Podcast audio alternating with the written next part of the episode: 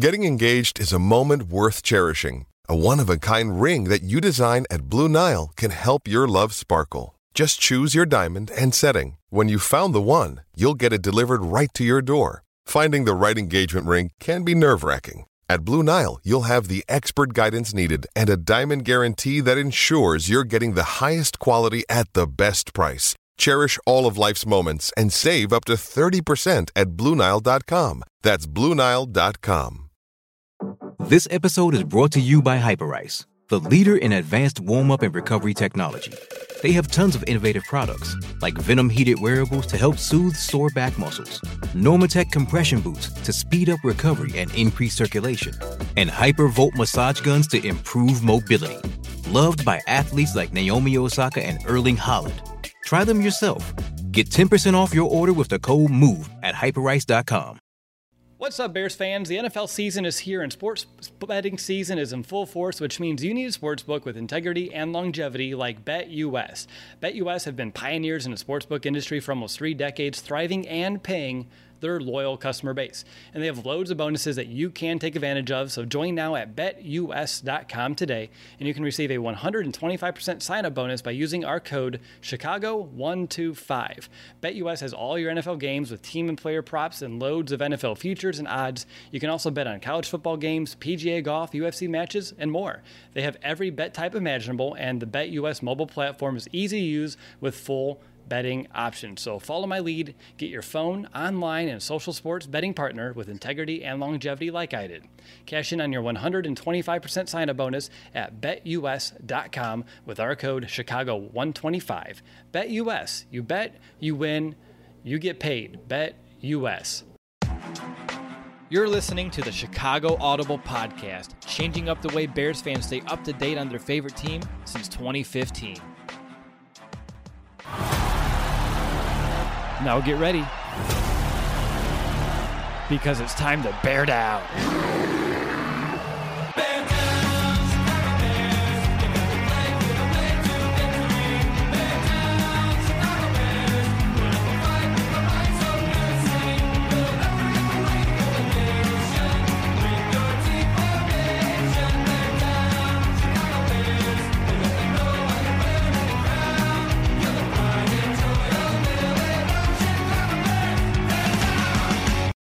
Welcome back, Bears fans, to another episode of the Chicago Audible, and welcome to week three.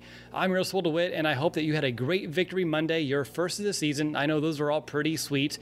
Coming off the high of last week's win, it's time to reset and kind of place our attention on our upcoming opponent, the one and one Cleveland Browns. So, myself and my co host Mason West, we are ready to learn more about what we're up against this Sunday. So, to help us meet the Browns, we have two guests on today. We have Kevin and Raleigh, two Browns fans who run the Dawgs of War podcast. We just wrapped up a great guest spot over on their show, and now it's time for them to hop on ours to give us the lowdown of all things Browns. Kevin, Raleigh, thanks for joining us. How you doing tonight?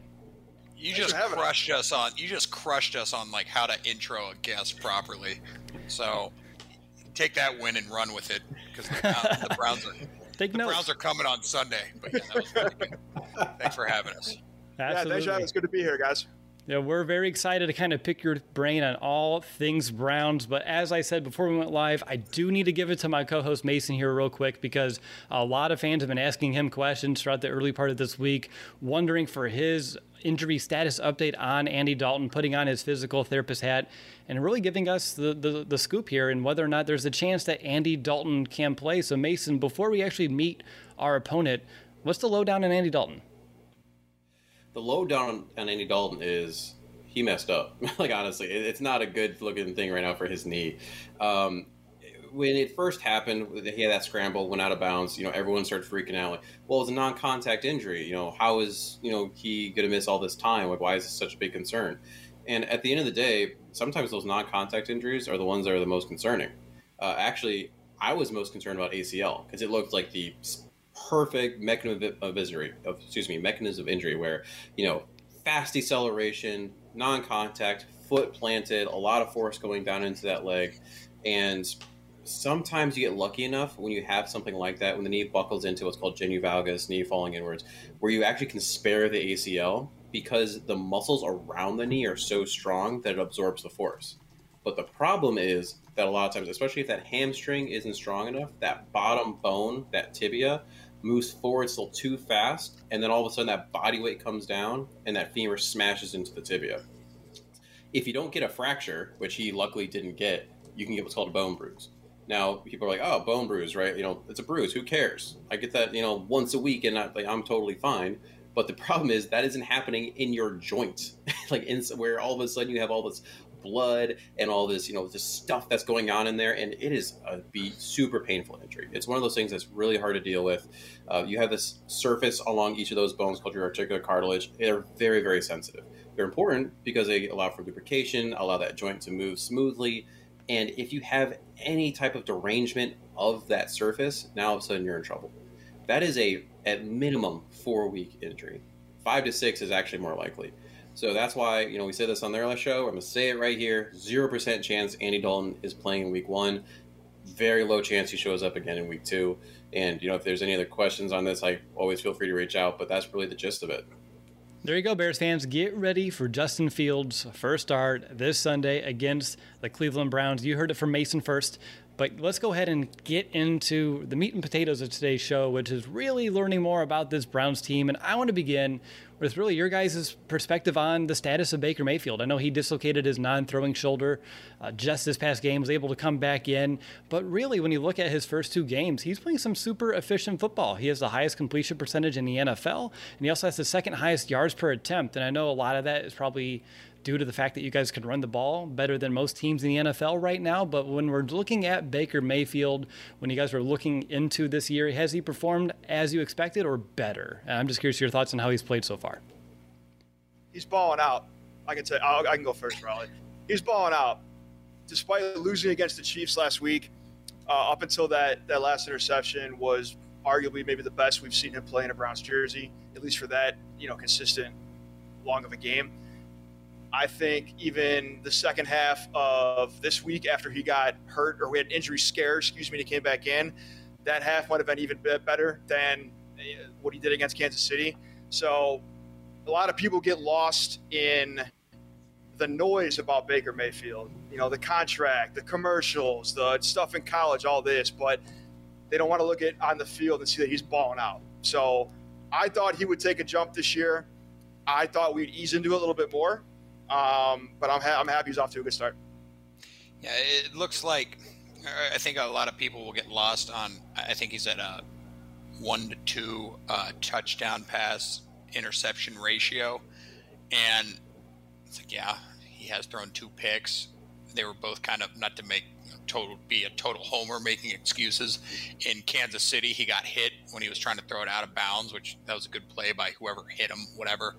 Um, and last week, his rookie receiver kind of quit on the route a little bit, but his completion percentage off of 500 whatever yards kind of speaks for itself. Uh, but I think they're seeing what's available as far as doing what needs to be done to score. And they do have a hell of a run game. They're not running Kareem or Chubb into the ground. And it just seems like it's a pretty well balanced offense that he is managing very well. Like he's doing his job. He's not trying to. It doesn't seem like he's trying to force it any one direction. And I correct me if I'm wrong, Kevin. I think they've they scored in the red zone every time they've been in the red zone. There there may have been a field goal here and there, but they're doing a good job of taking care of the football uh, for the most part. And I think it just shows signs of a mature quarterback, if you will, where he's seeing what opportunities are available and he's executing on them, whether it's handing it off or hitting whoever's open. Mason, I want to go over to you. Do you have any questions for Kevin and Raleigh on the offense that you wanted to start things off with? Yeah, I mean, the big, one of the biggest things, and we talked about this in your guys' show, is that backfield. I mean, look at the Browns' backfield. You have that two-headed monster, Nick Chubb and Kareem Hunt. Chubb is fifth in the NFL with 178 rushing yards, averaging 6.8 yards per carry which is the most of any running back with at least 20 carries this season. Hunt has also done pretty darn well for him. Uh, Browns have the third most productive rushing attack this season. Like, what do you make of this group? It's such a threat against the Bears. Like, what do you expect them to do against that front? Well, saying it's a threat against the Bears, I feel like the Bears are the first defense, the first big time defense we're going to see this season. Not no disrespect against the Texans or the Chiefs, but the Bears are the Bears for a reason. They're known for that defense. Kareem and Hunt, oh, excuse me, Chubb and Hunt uh, are just so much fun to watch. I mean, I'm just going to keep it as simple and high level as possible. We can talk into the yards per carry and how no one on God's green earth can tackle Chubb in the open field, but they're just fun to watch. Chubb is going to find a way to get through and run. Hunt is going to sometimes jump 20 feet in the air, which scares the heck out of all of us. Um, but it's the best backfield we've had in my life, and I don't really see us uh, ever having a better backfield than we have right now ever again. So we're going to enjoy it while we can. I think a big part of that, the success of the backfield, really, really, really comes down to the guys that are winning it in the trenches for them. That offensive line is dominant. Um, they, Chubb and Kareem Hunt, they are stars. Felton, we're hoping, is also a star. He looked great um, this past Sunday, but it, it really comes down to paving the lanes for him. And our offensive line has been doing a fantastic job of it. Um, I don't know if that's going to because they're going against quote unquote inferior D lines or, or, what have you. But I think it's a game on both sides of the ball. You could say this for any NFL game. It's going to be one in the trenches, and uh, hopefully, for our perspective, the the Browns front is going to be able to keep paving the lanes.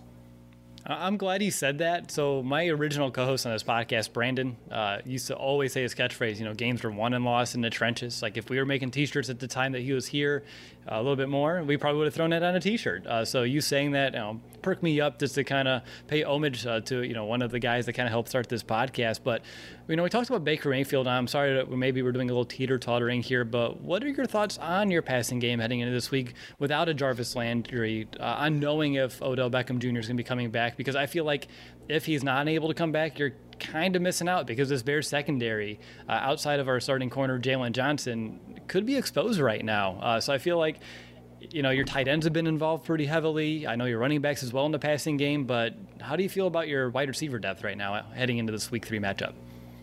I've always been kind of in the camp that.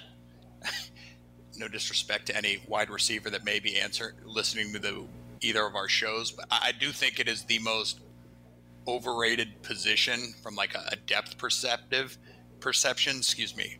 And as long as he is throwing to whoever's open, he's not trying to force a 25 yarder, you know, to Odell if he's in, which granted Odell hasn't been in this year, but as long as he is making the right throws that keep a drive alive, keep it going, and they just pick at the weaknesses. So it's going to be on him to see what the availability is and execute on it. I think he is a gamer. He's smart.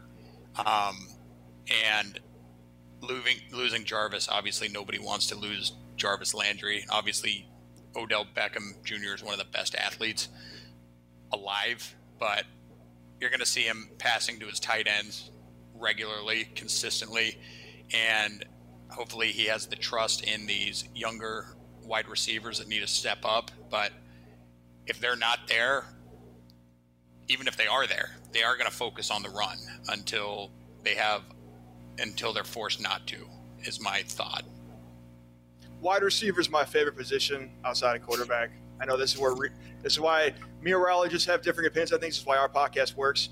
Um, we are thin at wide receiver right now. I will say, uh, I don't know if people don't want to believe it until they see it on Sunday. Odell's playing on Sunday against the Bears. Um, it was kind of leaked out at a press conference. He put a video on YouTube uh, yesterday or this morning. Uh, Odell's back, and according to people that are reporting back in Cleveland, uh, Cleveland.com, is Week Three's kind of always been the plan this whole time. So, yeah, it's no secret, but we're thin there. You know, Jarvis is Baker's biggest security blanket outside Hollywood um, for the last several years. Um, between Schwartzy giving up on a route uh, last week to Peoples Jones, who was an absolute and is a star in the making. Let's just knock on wood here real quick. Uh, his fumble on Sunday, he didn't target those two guys. Uh, you know, one's a rookie, Schwartz a rookie, DPJ's a second year. He didn't target those guys again after those mistakes. So obviously, there needs to be a, a strong week of practice for him to get that trust back in his, his young receivers. Um, but as Raleigh said, our tight ends, our three tight ends right now are, I believe, our top. All of them are in the top ten for most categories across the board right now. Um, you, know, you look at Sunday, you know, Harrison Bryant, our second year guy, was four for four. Hooper's five for five. You know, Njoku, if he needs to go up and get one, he's going to Gronk it and go up and get the ball. Um, so what I'm getting at here is while we're thin at receiver, for the first time in our life, thank God, we have a whole other mess of options on offense from our tight ends to that two-headed monster behind Baker in the backfield.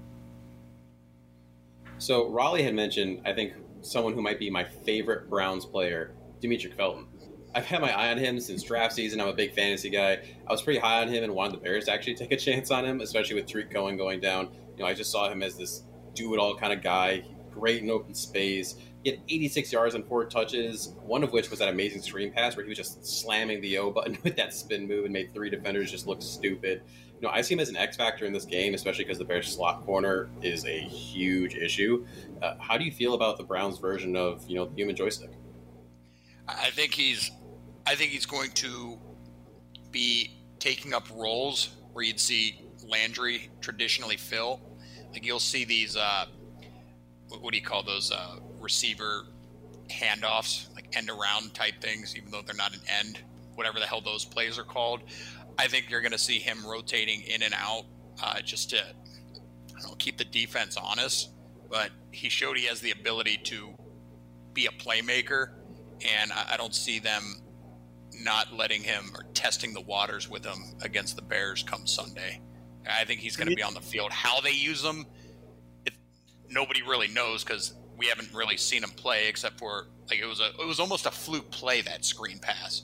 Like they were like, yeah, let's pick up a couple yards here. Oh, make it make it a highlight reel, I guess. you know? Demetric Felton was drafted to be a Swiss Army, Swiss Army knife. He spent a lot of time in the wide receiver room, spent a lot of time in the running backs room the the point of him being out there is to confuse the hell out of defenses, right? He only played three or four snaps on Sunday, but every one of them, maybe except one, was effective. So when he's out there, Stefanski has a very specific role and idea in mind for him, and so far it's been paying off. Um, again, the point is he gets out there, and the defenses when they're trying to figure out coverage, look at him and don't know if he's going to be running, catching, whatever. So he is a lot of fun to watch, and yeah, you know I don't rookie veteran. That was a grown man's run on Sunday, and I was pretty speechless. I knew he was good. I knew they expected big things out of him, but that spin move and all that, it was pretty fun. So I'm excited to see what else he does this season. So, guys, I'm curious your thoughts on that offensive line after two weeks. I see Baker only being pressured on about 22% of all of his dropbacks. I think that's the third lowest mark in the entire league, which looks really good on paper. Um, but I'm just curious your uh, standpoint by watching those games. Is the offensive line is as advertised, and is there a potential weak spot the Bears can look to kind of pinpoint and target this week? So, so far, the offensive line has been at the top of the NFL. And that's one of the things that this team prides itself on. Is the identity they've taken the last couple of years is a tough, physical football team. And the reason our run game is so good, yeah, we have two freaks back there, but we also have some of the best O linemen in the league, and they pride themselves on pancaking and pulverizing D linemen and anyone else. You can see there's a, a great video I love to post every five minutes if I could of Wyatt Teller putting Honey Badger into another realm last year. These guys just hit hard, and like you just said, they very rarely leave Baker um, off by himself there. That being said, uh, weakness right now would be Jed. Uh, Jed Wills, uh, starting left tackle. Uh, he went out in the Kansas City game.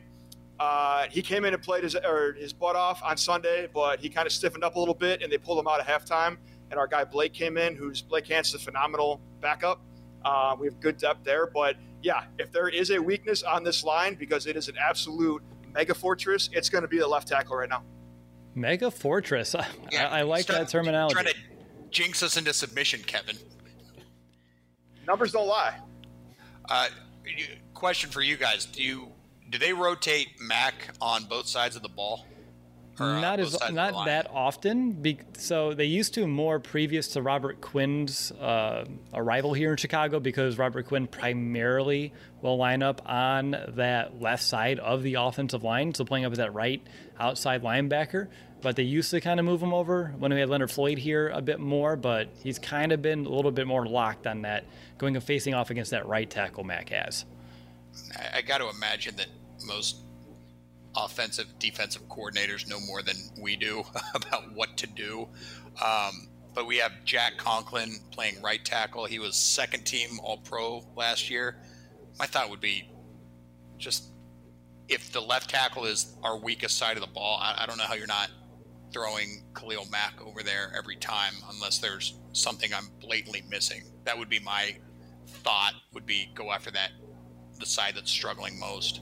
It's just too much money that they're paying Robert Quinn that they don't want to eat just yet, and so they're kind of stuck with it because Quinn's a, I'll say a one-trick pony. Uh, maybe a little rough. He had a really good game last week, but the fact that he can't play on both sides of the line of scrimmage is a little limiting, uh, to say the least. Mason, do you have any other questions for uh, Kevin or Raleigh on this Browns offense before we kind of switch our focus over on that defense? I know you guys mentioned uh, the tight ends, Austin Hooper, David Njoku. I'm curious on Harrison Bryant. I feel like he's a guy that has a lot of potential, and I keep thinking he's going to break out, and then he just doesn't. What's going on with him? He this year is confidence is through the roof. Uh, I mean, like, I, like on Sunday he was four for four. He is off to a hot start.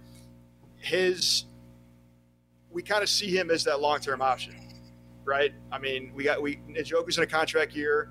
Um, you know, Hooper's getting paid with 10, 12 million a year. Harrison Bryant, I think, is going to be here for the long haul, and we're excited to see what he can keep doing. I, I feel like tight ends are, unless you're like Darren Waller or Travis Kelce or whoever, they're kind of the uh, the the role play receivers, so to speak. Like you don't see too many guys get that reception and then break out for an additional 30 yards after the catch. I, I think we have three tight ends that will do what tight ends are supposed to. You know, get that 10 yard reception. But I don't think any of them, maybe outside of Njoku, have really shown the ability to turn a 10 yard completion into a 30 yard, 40 yard breakaway. I mean, they've had some bigger plays here and there. Um, unless I'm completely off on this, Kevin, feel free to correct me. I just feel like they do a good job of getting open, but it's kind of a a role play reception. It's not like that Travis Kelce X factor, so to speak. But when you have three of them that are doing their jobs and they're blocking well, you know, great set of depth, but not the watch out for this guy to blow the game wide open guys, if that makes sense. And I think that's fair to say, Kevin. Just say yes or no if what I said is accurate, because I'm talking out of my ass. But Good save. So I, I, I love I love our tight end room. I don't know. That's all I have to say on that. So real quickly too, so you talked about the tight ends and their pass catching ability. They've been pretty big though in helping guys pave the way for those runs too, right? They seem like really willing blockers and they get really engaged in kind of that asset of their game, which may be, you know, an underrated element because everyone's looking at, you know, the fact that they're all in the top like six of your targets and your catches right now, but they're all super helpful and willing to help run block, which I'm sure you guys really appreciate. Njoku is someone I would not want to be going up against. I don't care if he is a tight end or whatever. He really picked up that role um, a lot of last year and then into this year as well. Uh, he is and Hooper too. Uh, Bryant's up. They're all very good. Um, it's just that they're complimenting that run game and that O line. They're, they're taking that on. They take it very seriously, and they've been crushing it. All right, let's outside of the at- oh. tight end, oh, go ahead. Sorry. No, you're good. Outside of the the tight ends of doing their job of being blocking tight ends, I think that's been a big part of the receiving corps as well. Like these guys take pride in throwing blocks, which I can't say if there's guys like Peoples Jones. He may not get all of the receptions that you would hope for in a game, but every time he is away from the ball, they are putting their time in on blocking downfield. Like it's hats off to the coaching staff for getting him to buy on that. Absolutely. That's super helpful. And that's an element of the game that can help spring some of those 10, 15 yard plays to bigger, you know, huge explosive plays that really kind of shift the entire momentum of any single game. So thank you for pointing that out. I want to switch our attention now to your defense, and I'll just start with a general question about what's your assessment of Joe Woods' defense after two weeks? Uh, very difficult opponent week one uh, versus the Chiefs, but I think you guys struggled against the Texans more than you anticipated. Just my hunch. Uh, but I know it's early, but what's your take on that defensive play so far? So after think... the Texans game, after the Texas game, Myles Garrett came out his press conference and said, just just owned it. He was like, we thought they were going to pass a heck of a lot more, and they put it on the ground, and so they got caught off guard. Um, I will say, overall, to answer your question, we are two weeks into this offense. We have eight, nine new starters from last year. We have some of the best players in the NFL on this defensive side of the ball. So I'm not. Have we played up to what the ceiling is or what we want this defense to be? Absolutely not. You know, we can talk about the pass rush. We can talk about Myles Garrett kind of being invisible uh, a little bit more than he should be. Um, but again, we're two weeks in. I have faith that Joe Woods, you know, give him a few more weeks. If it's week five, six, and we're still having these same conversations about pass rush, um, or why there's 10, 15 yards between a receiver making a catch and our nearest defender, like it was on Sunday, then we got bigger problems. But right now, way too early. Fortunately, um, for now, the offensive side of the ball can mask up some of these mistakes on the on the defensive side um, against a team like a Houston Texans, um, some other teams we have coming up. I'm not saying the Bears, um, but yeah, clearly a, a, long way to go. But it's too early to do anything yet. I, I think uh, the defense played played a stronger game against the Chiefs. Granted, we didn't get the win. It, it seemed like the the DBs or whoever they always were there to somewhat contest a ball that was ultimately thrown by Mahomes. Like for that first half, it seemed like we were scoring with ease. They were still scoring, but they had to work for it harder. And it's like, all right, sooner or later, teams are going to start making mistakes. Uh, they definitely didn't show as much fire uh, against the Houston uh, Texans, and I'm not sure if that was. I don't know if it was a lack of motivation or if there are like we're not trying to be alarmist, but we definitely I, I would say it's safe to say that the fan base wanted our defense to come out a little bit hotter than they have thus far. But my kind of biggest concern, like Kevin was saying, that we gave up however many yards to uh, the Houston's receiver, veteran, whatever his name is, yeah, being guarded by Ward Cooks.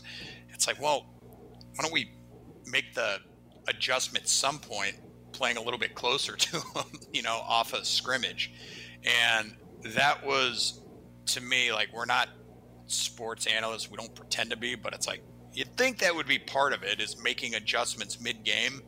Um, where Myles Garrett said, we thought they were going to throw the ball a lot more. It's like, well, when they're not, how long does it take you to make an adjustment? Like, you got to be, you got to make mid game adjustments. And it's uh, kind of a letdown that you know, we were hoping that Clowney and Garrett would have set the sack record by now. Obviously, that hasn't happened, but it's okay. the season's still young, but the defense. It's very concerning when you're that close against Tyrod Taylor.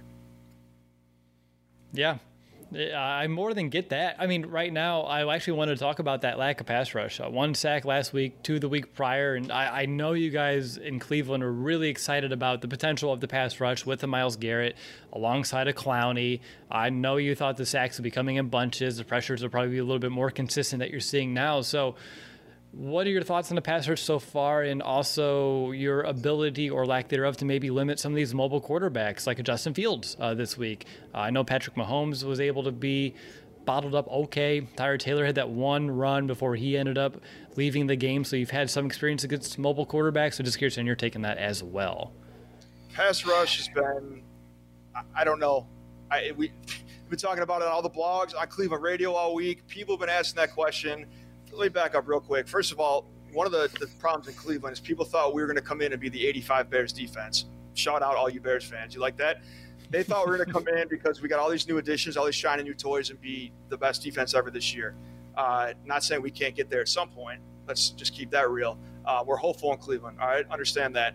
But we're not there yet. We got a long ways to go. Pass rush, I don't really know what the dealio is there.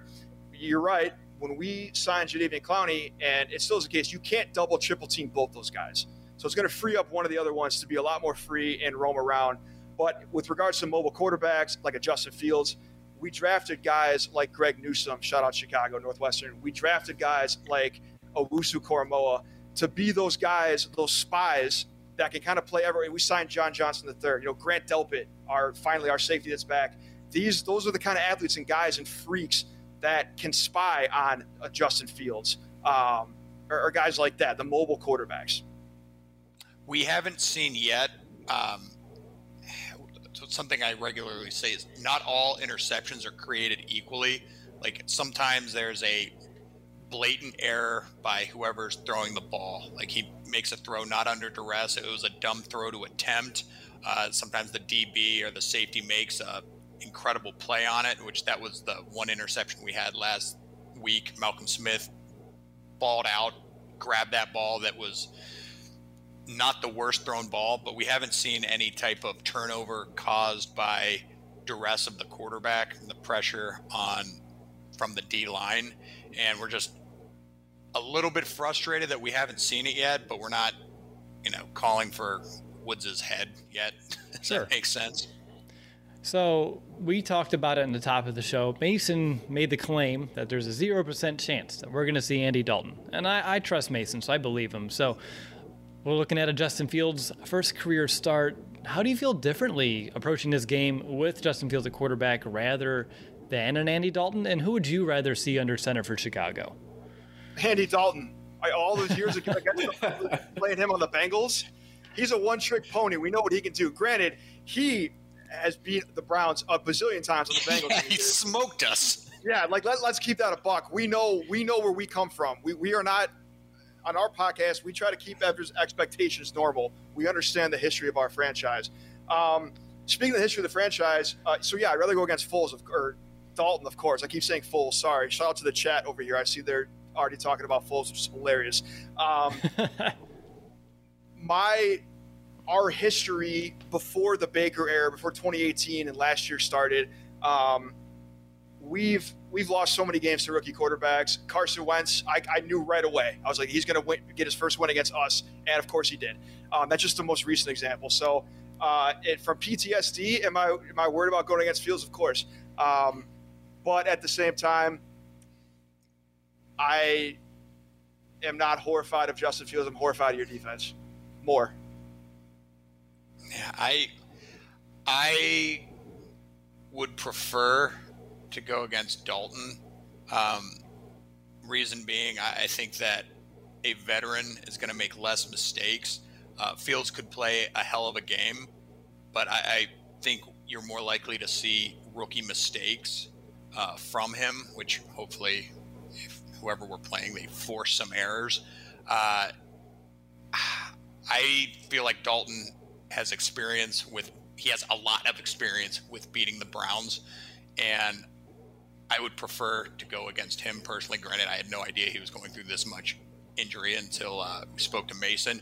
I don't know if the uh, Browns front office is aware of that, so we need to tell them to listen to this podcast and adjust their game plan accordingly. Uh, but yeah, we haven't really. The mobile quarterbacks have had more success against us, so I'm going back and forth here.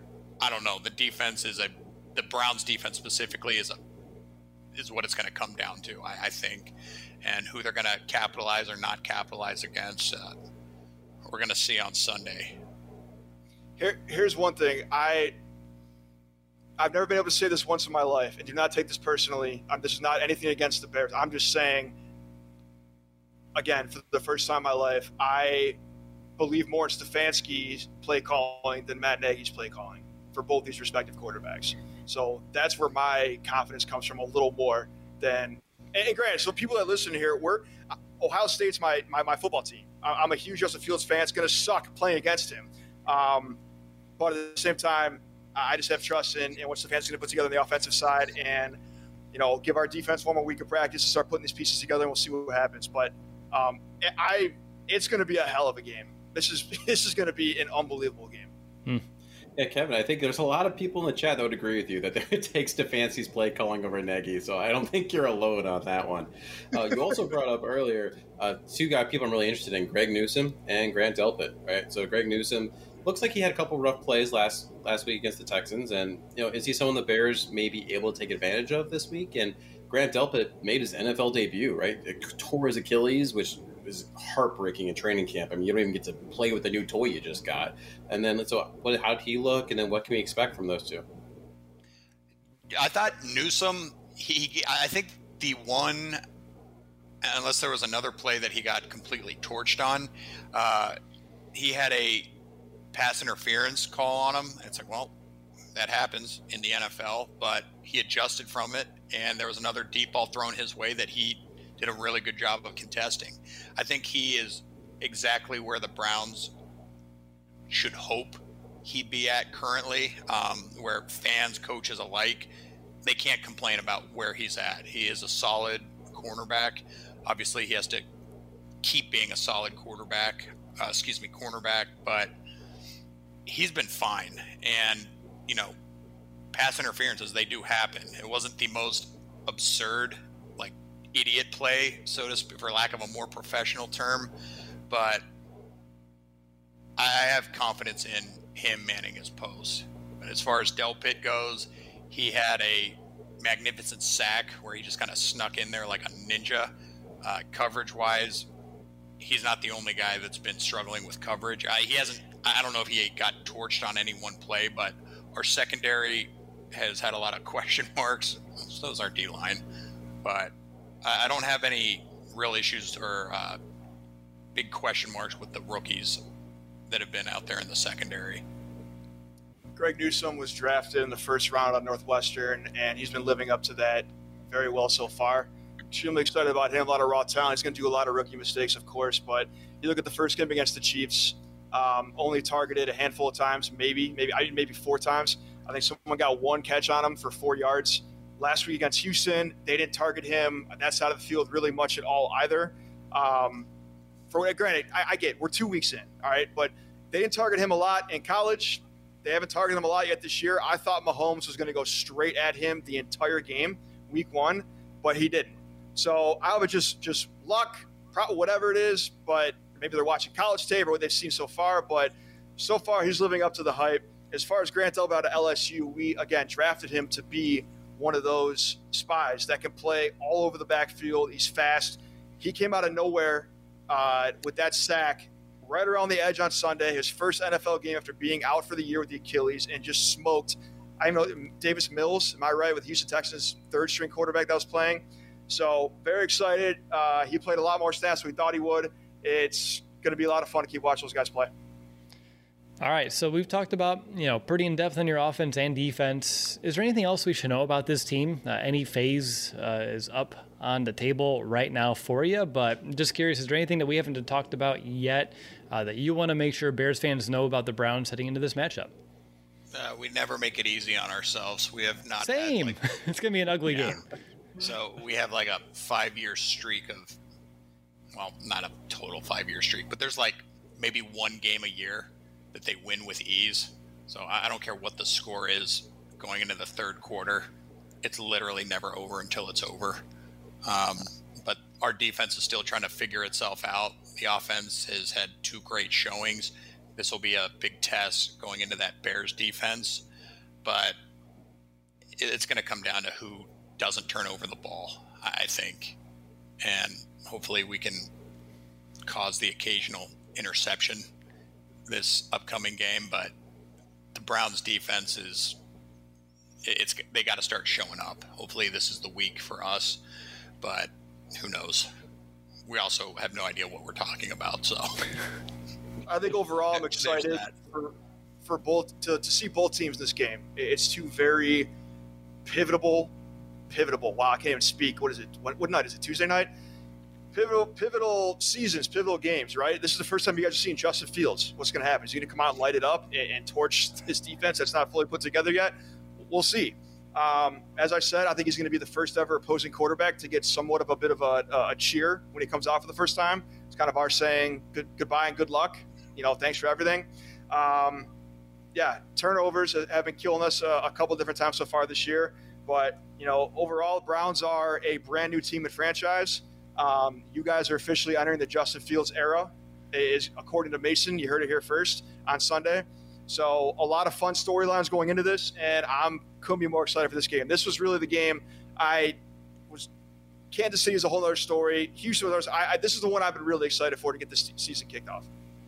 Right on. I love it. So I just have a two part question to kind of kick uh, to wrap things up here, not kick things off. We don't want to start at the top yet again, uh, but to kind of end the show, uh, first part, and this will be for both of you. Uh, have fun with it. I'm sure you will. Why will the Browns win? You want to go first? Um, oh yeah. By the way, I don't think we mentioned it. Me and Kevin actually both live in Chicago. oh yeah, shout out the chat room. Podcast, we live so. in Chicago. Yeah. Shout, shout out Lincoln Park slash Old Town. Um, shout out the Field House, which is the greatest Browns backers bar known to man. Uh, why will the Browns win? Because the defense figured something out and were able to prevent the Bears from scoring more points than the Browns offense could score. There you go. why the Browns are going to win? The, why the Browns are going to win this game? Uh, we're getting Odell Beckham back, which means you guys are going to have to put two guys on him when he's out there. He's going to be on a, a, pitch count, but that's still 20, 30 plays that he's got to be. A, he's a problem out there.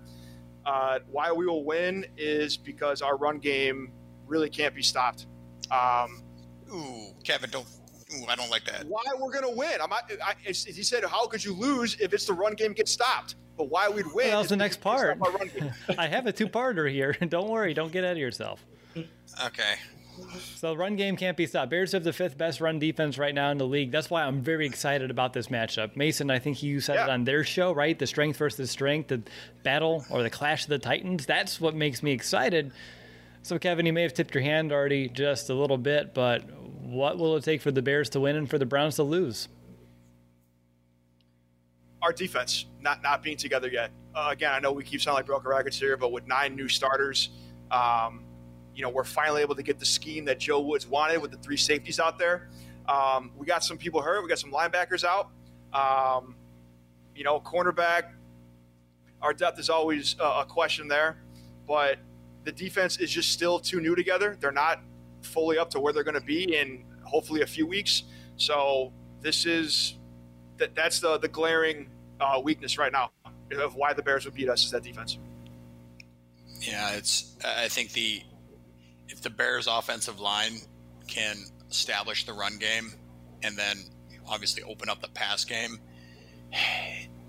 man, I'm so I keep going back and forth. It's either going to be an absolute shootout or a low scoring game. And I, I think it's going to be won or lost. This is so cliche, but in the trenches. Yeah, can, you, can, you, guys not? Can you guys please? And we use this uh, on our podcast. Can you please not?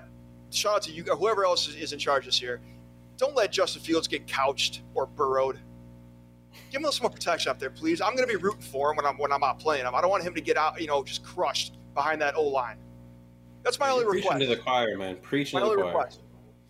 Yeah, my thought would be protect him as long as you can. Like invest in the future.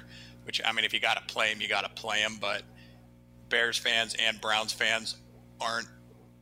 They never go easy on their quarterbacks, like regardless of circumstance. Like there's still so many Baker haters, and it's like, what does the guy got to do?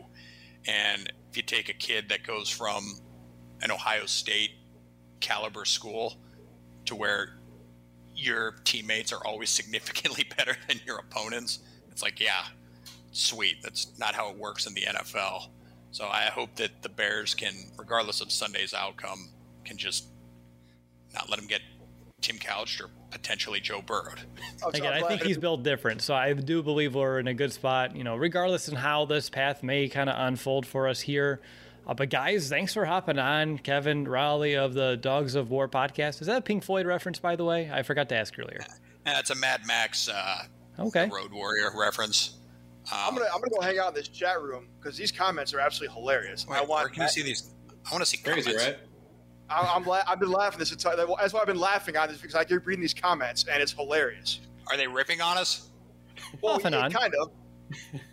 Nice. But, I can't but see they the were, they're, chats, but they're the same. jo- But they're they're perfect jokes. Are we allowed to read these comments, or you guys don't do that? No, you can if you have any that you want to shout out here real yeah, quick. no. My favorite. Uh, the, even Browns fans want to leave Cleveland. That was hilarious. Um, that was good. There was also one. Uh, Kevin's a super homer. He thinks they're great everywhere. No, not that. I just when you're beat up as much as I've been in my 33 years, you just talk yourself into everything being better than it really is. But my favorite one is I want Matt Nagy to get Freddie Kitchen. that wins the night right. That's the best. That's rough. All right, so to kind of close off this show, uh, do you want to let our listeners know where they can follow you guys along this game week if they want to kind of keep up uh, everything that you're doing heading into this game? Yeah, if you guys want to hear our interview of Mason and Will that we just did before this, uh, Dawgs of War, D A W G S, Dawgs of War podcast on Spotify, iTunes, wherever you Android cult listen to your podcast, is it's out there. Well, right on. Thanks again, guys, for hopping onto the show. Really appreciate the time. And that's going to do it, Bears fans, for this episode of the Chicago Audible. Uh, make sure to like this video, subscribe to our YouTube channel if you haven't yet, rate and review our show over on Apple Podcasts. Uh, by leaving a review, you help us when we talk to other potential sponsors for our future and reach more Bears fans like us and just like you. So, up next will be our weekly game preview. Be Nick. Mason and myself will go into the deep dive of everything that you need to know before this kickoff here on week three, Sunday afternoon, Bears Browns. And I hope you enjoyed this interview with Kevin and Raleigh. But until next time, bear down, Chicago.